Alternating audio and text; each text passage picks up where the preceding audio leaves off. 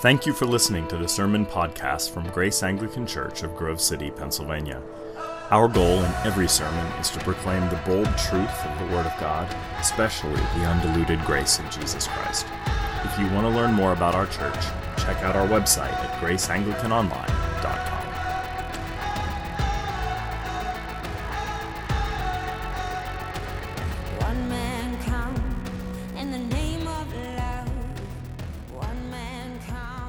Yesterday, I officiated a wedding in Ohio, uh, and the wedding went very well. Bride and groom seemed pleased with the service, uh, and I was enjoying a conversation with a relative of the bride at the reception, and he really appreciated the liturgy and said I'd never been into anything like that before. He used the words fittingly solemn. It was fittingly solemn, and I suppose that's better than frivolous. Uh, so. And he, asked me about my own denominational journey, and he asked, Why did you become an Anglican? And I actually had an answer. I had an answer. Many of you know that I didn't grow up in the church, at least not in my earliest days. My parents at the time were not church going folks. That came along later, at least from my mother. But uh, my grandmother would occasionally take me to church, and more frequently as I uh, got closer to my teenage years. And I went to a Congregationalist church uh, that uh, was known as the United Church of Christ, though it's changed denominations, that parish subsequently. Uh, so I grew up there, and then in college, I uh, went to a variety of non denominational and Pentecostal churches for several years. And I have to say, I benefited from each of those experiences. Uh, I, I, uh, I think it's very, very dangerous, by the way, to abreact against the denomination of your youth, unless it's a cult. Um, I think it's very dangerous to abreact. In fact, it's much better to look upon your own personal history with a note of appreciation uh, rather than um, self flagellating degradation. Uh, so I, I, really did enjoy various aspects of my own Christian heritage and uh, formation, but uh, the reason that I eventually fell into this tradition could be summarized in one word roots. Roots, or rootedness. Uh, see, I, I grew up in, uh, in a home that was ravaged by divorce, as many homes are. I, I grew up also a child of postmodernism and deconstructionism, where it was in vogue, is still in vogue, to, to take apart uh, all sorts of social institutions, from religion to politics to family. And many of us have been affected by that movement, whether we're aware of it or not. And so I felt like my life, in many, many ways, was being torn apart, and I needed something stabler than um, my experience.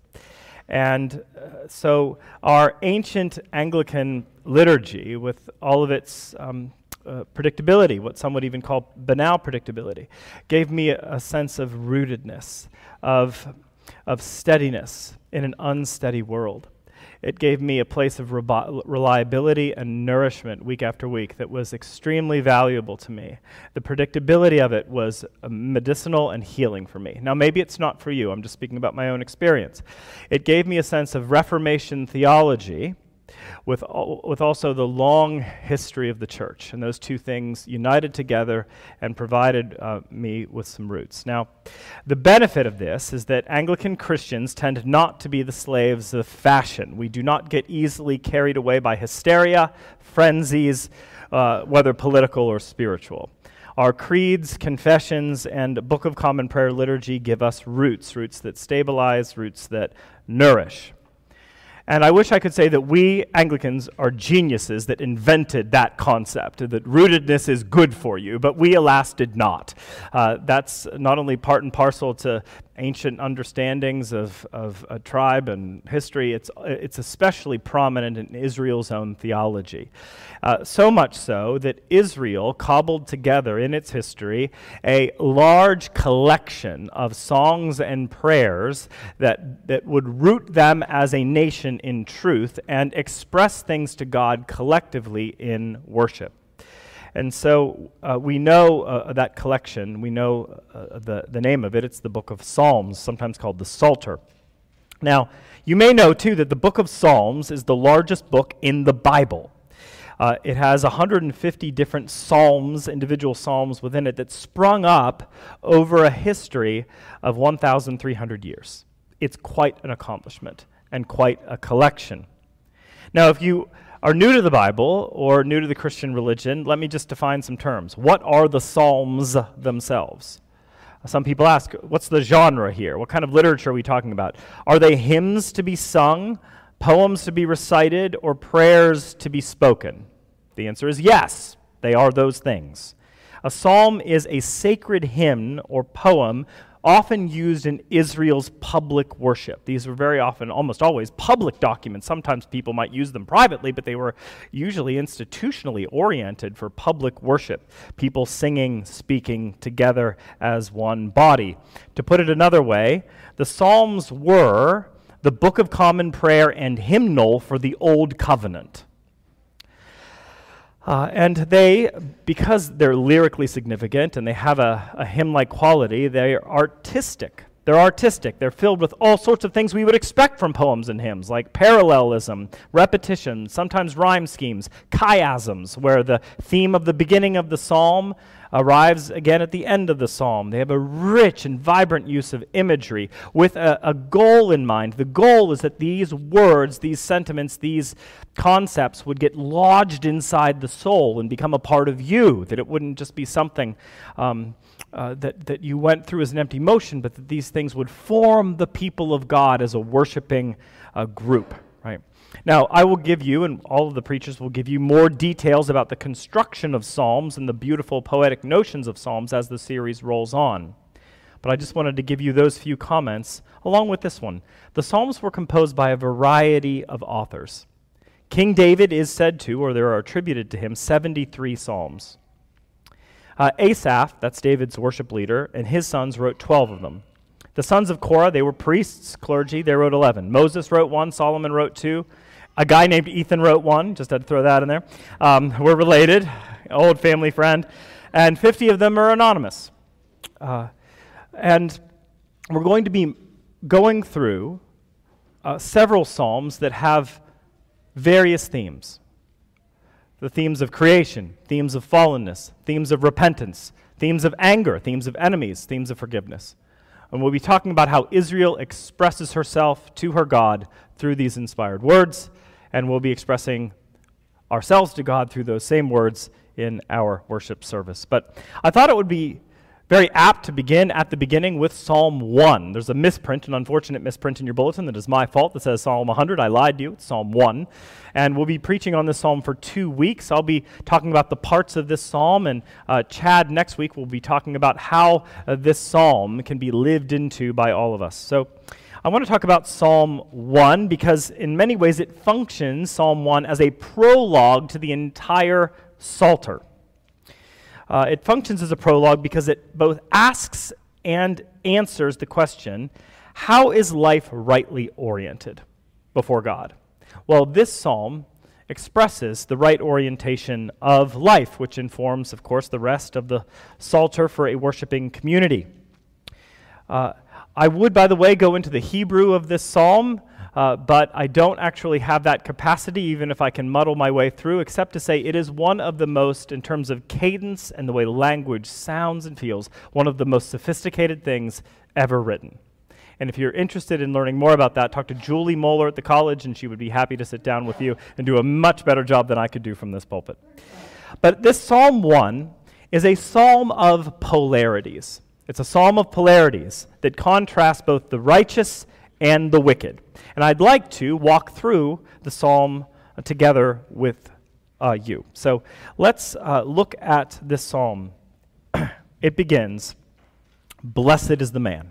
Now let's stop right there. Blessed. The first word of this psalm, friends, is a good word, but also a biblically significant word blessing. That is to say, the book of Psalms, all 150 Psalms, are bookended in the beginning, at least, by the word blessing. It introduces itself to us, this whole book, by pronouncing a blessing on us. Blessed is the man. Now, what does blessing mean? Usually in the Bible, blessing means something like God taking the original Edenic bliss of creation and injecting it into your life and your situation. That is, shalom, abundance, happiness, fulfillment, you functioning the way you were designed to function is blessing. And sometimes you have to see it and then you recognize it. I saw it yesterday at this wedding where I saw this bride and this groom grinning from ear to ear, staring at each other the whole time, barely able to get through their vows they were so in love. That is blessedness.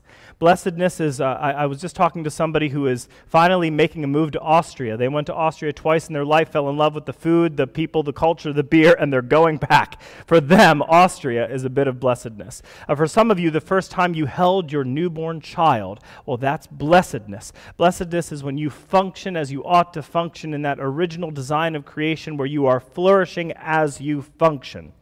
Uh, and blessing um, is, of course, not invented. The word is not invented by the author of this psalm. Blessing goes back to Genesis 1. It's uh, the genius of God that he uh, not only creates, but then blesses in turn what he creates, particularly at the moment where he creates his image bearers, male and female in his image and likeness. He doesn't just say, be fruitful and multiply. First, he blesses them and says, be fruitful and multiply.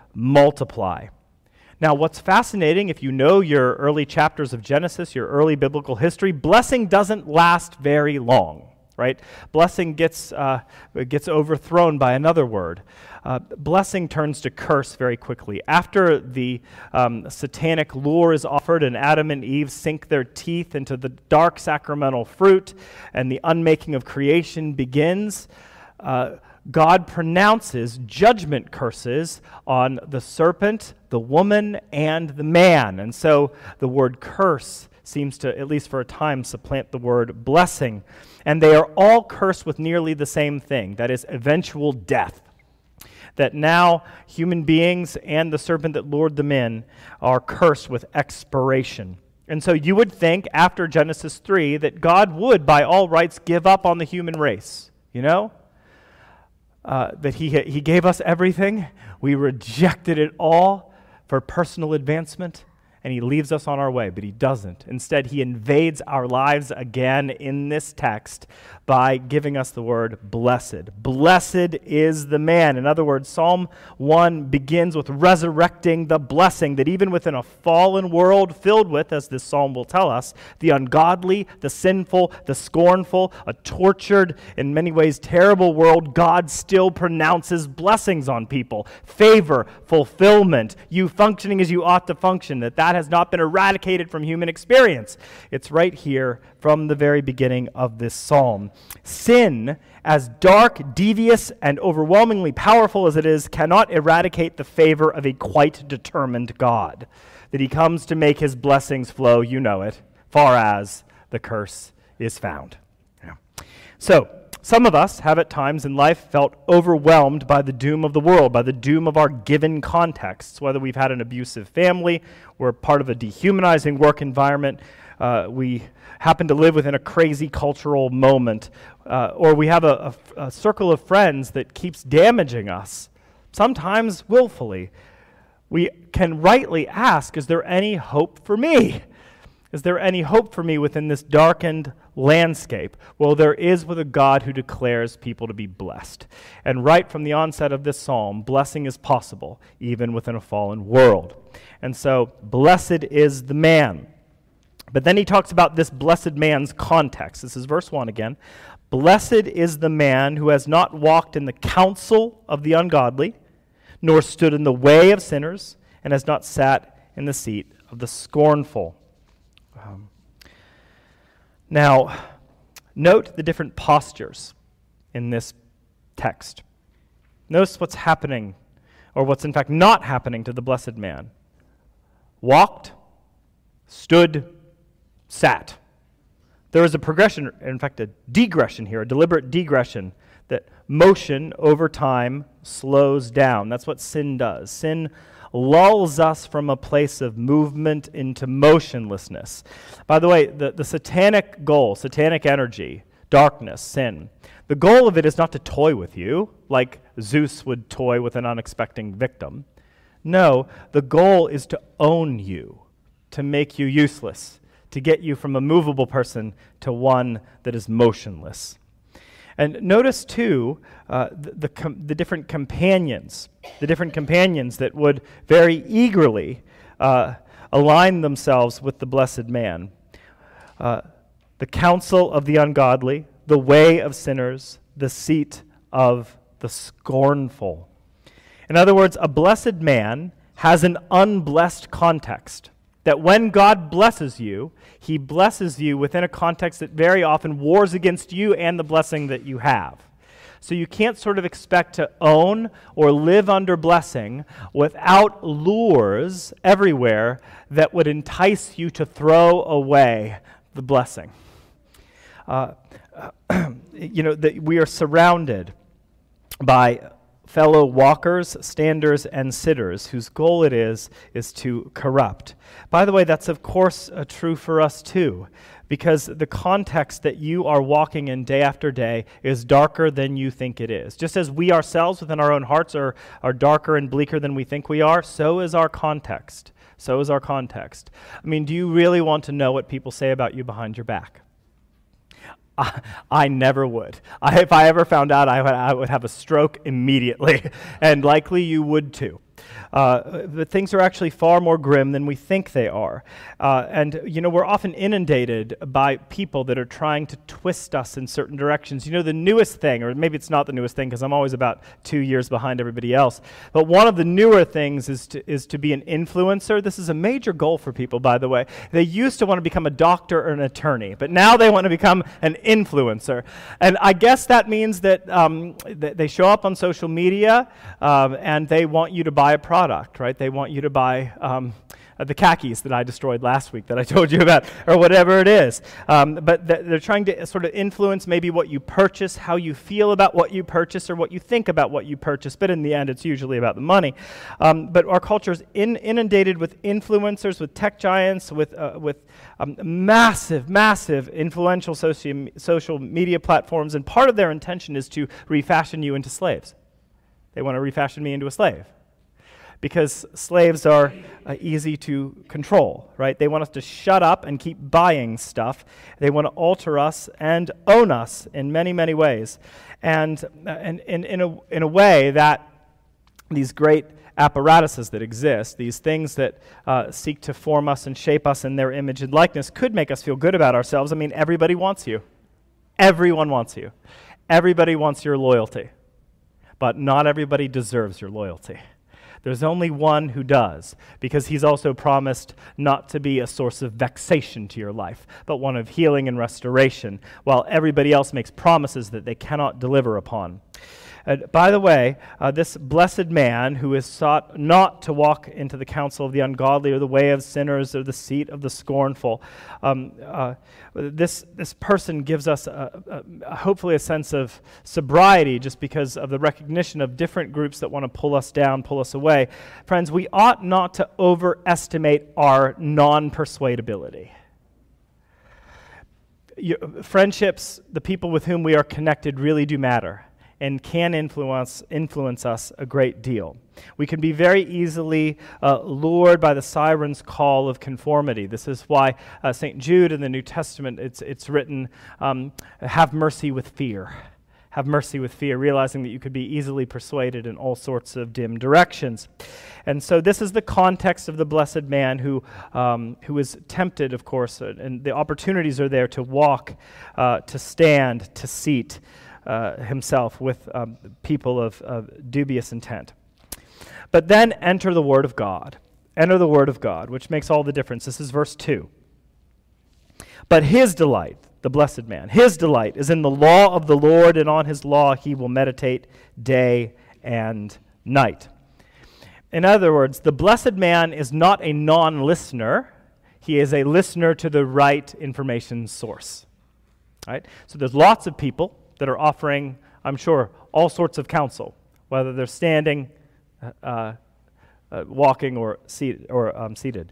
But what he is learning from is the, the great truths of the Mosaic Law. Now, we know as New Covenant Christians we are not under the Mosaic Law, but we as Christians still benefit from its moral wisdom.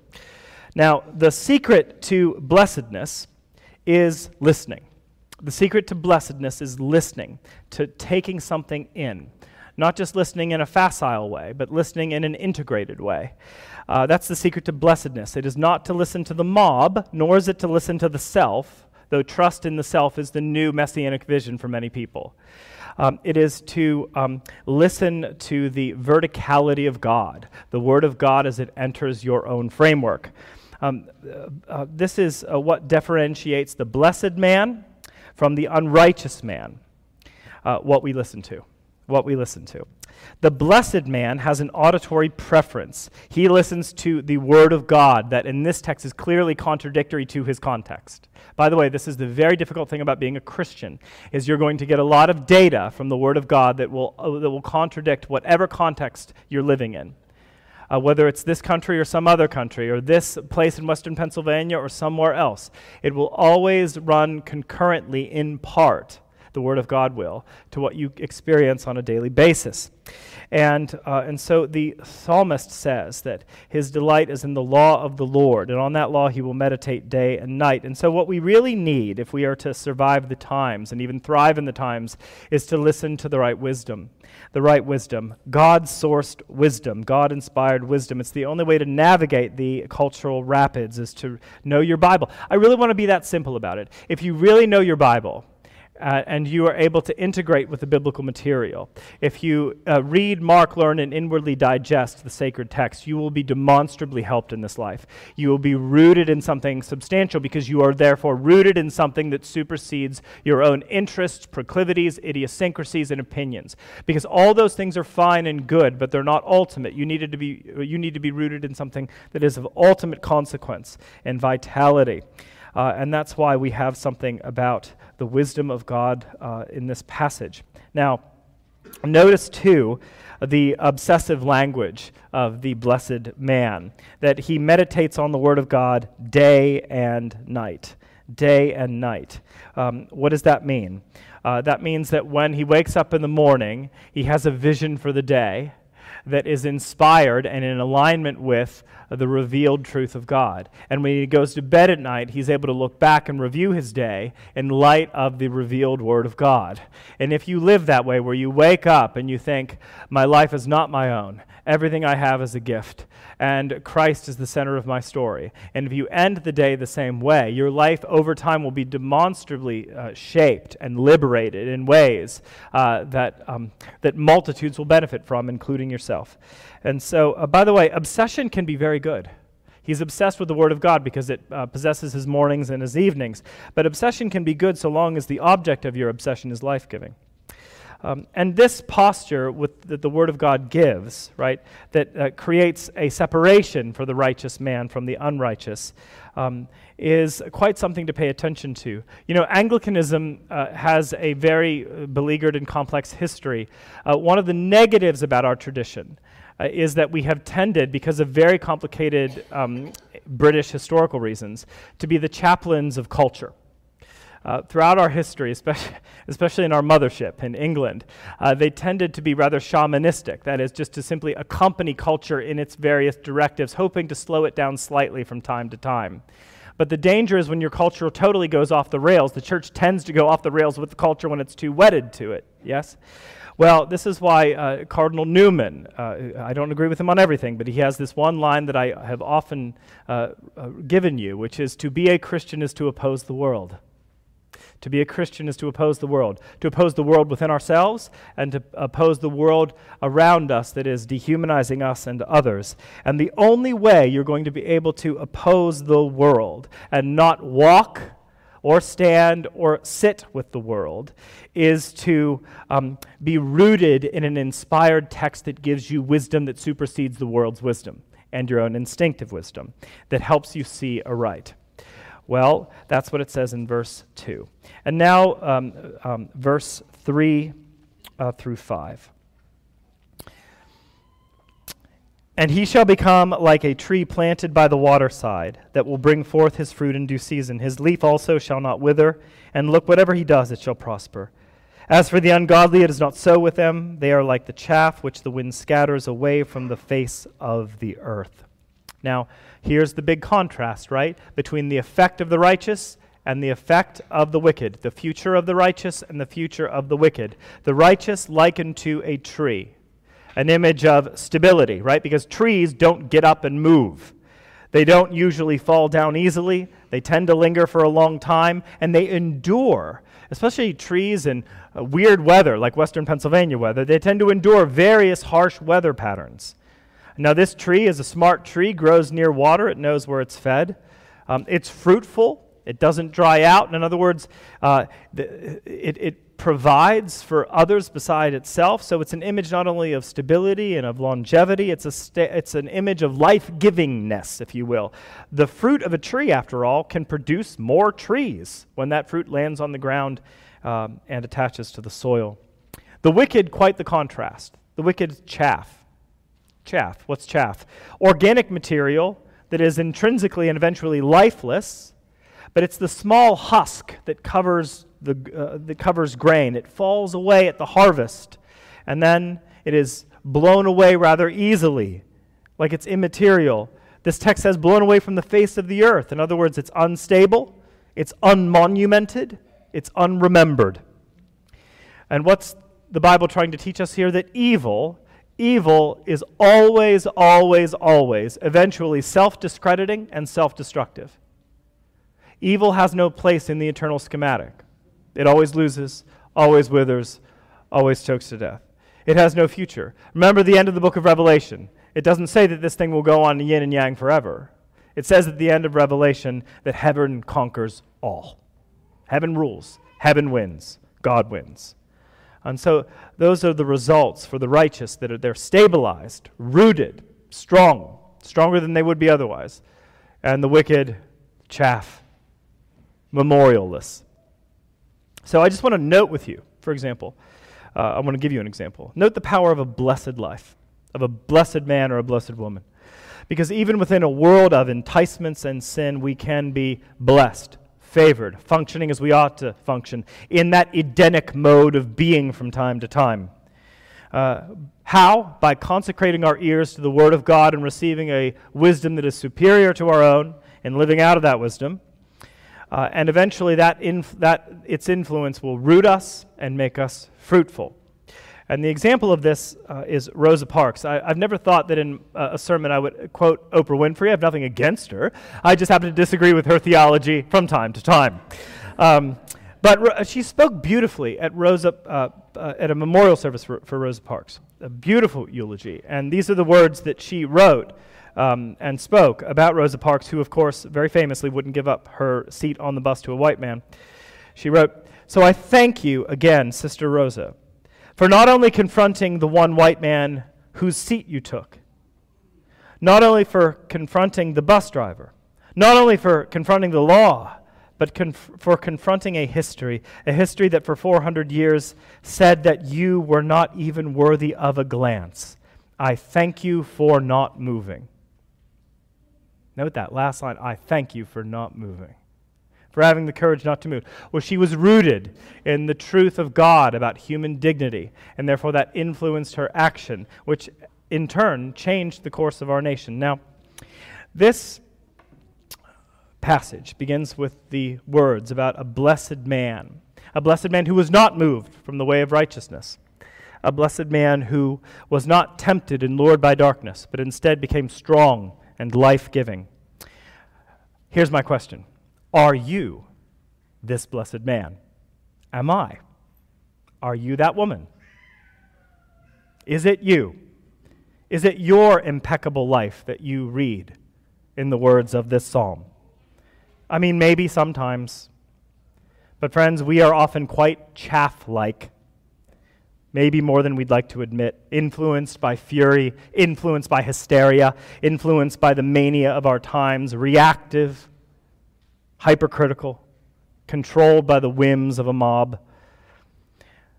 The good news of this text is the blessed man exists. He's just not you. The blessed man exists, but he's not us. It's him.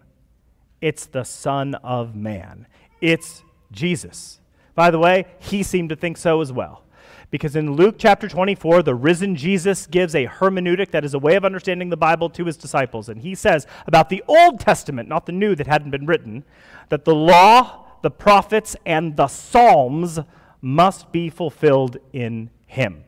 That the Psalms all have an urgency and outstretched arms waiting to embrace someone else, someone to fulfill all of the prayers and petitions and cries from the Psalter. And it's Jesus. Jesus alone walked among the ungodly, the sinful, and the scornful, and remained utterly undeterred by their dark counsel. Jesus alone obeyed the Mosaic law of the Lord, all 613 commands of it, and fulfilled it flawlessly. Jesus was like the tree established and strong and fruitful, filling the world with unappreciated goodness. And in fact, that same Jesus died upon a tree so that the dry, cursed, chaff covered world would be made new through his redeeming love. Psalm 1 begins with a blessing. Blessed is the man. Well, the good news of the gospel is that man most certainly exists, and that man is Jesus. Our lives are rooted in the deeds of that Messiah. He is the one who makes us blessed. He makes us strong. He makes us stable. He makes us fruitful, and He makes us endure. When I, from this lofty pulpit, look out at you, I see an oasis I do. I see an oasis of fruitful trees, beautiful trees, rooted trees. I love being your rector. I always have. And I love seeing what God is doing in your lives, and it is clear as crystal to me.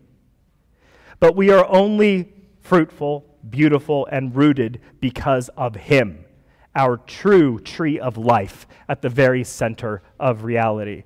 Blessed is the man Blessed is that man. Blessed is he who comes in the name of the Lord. Amen.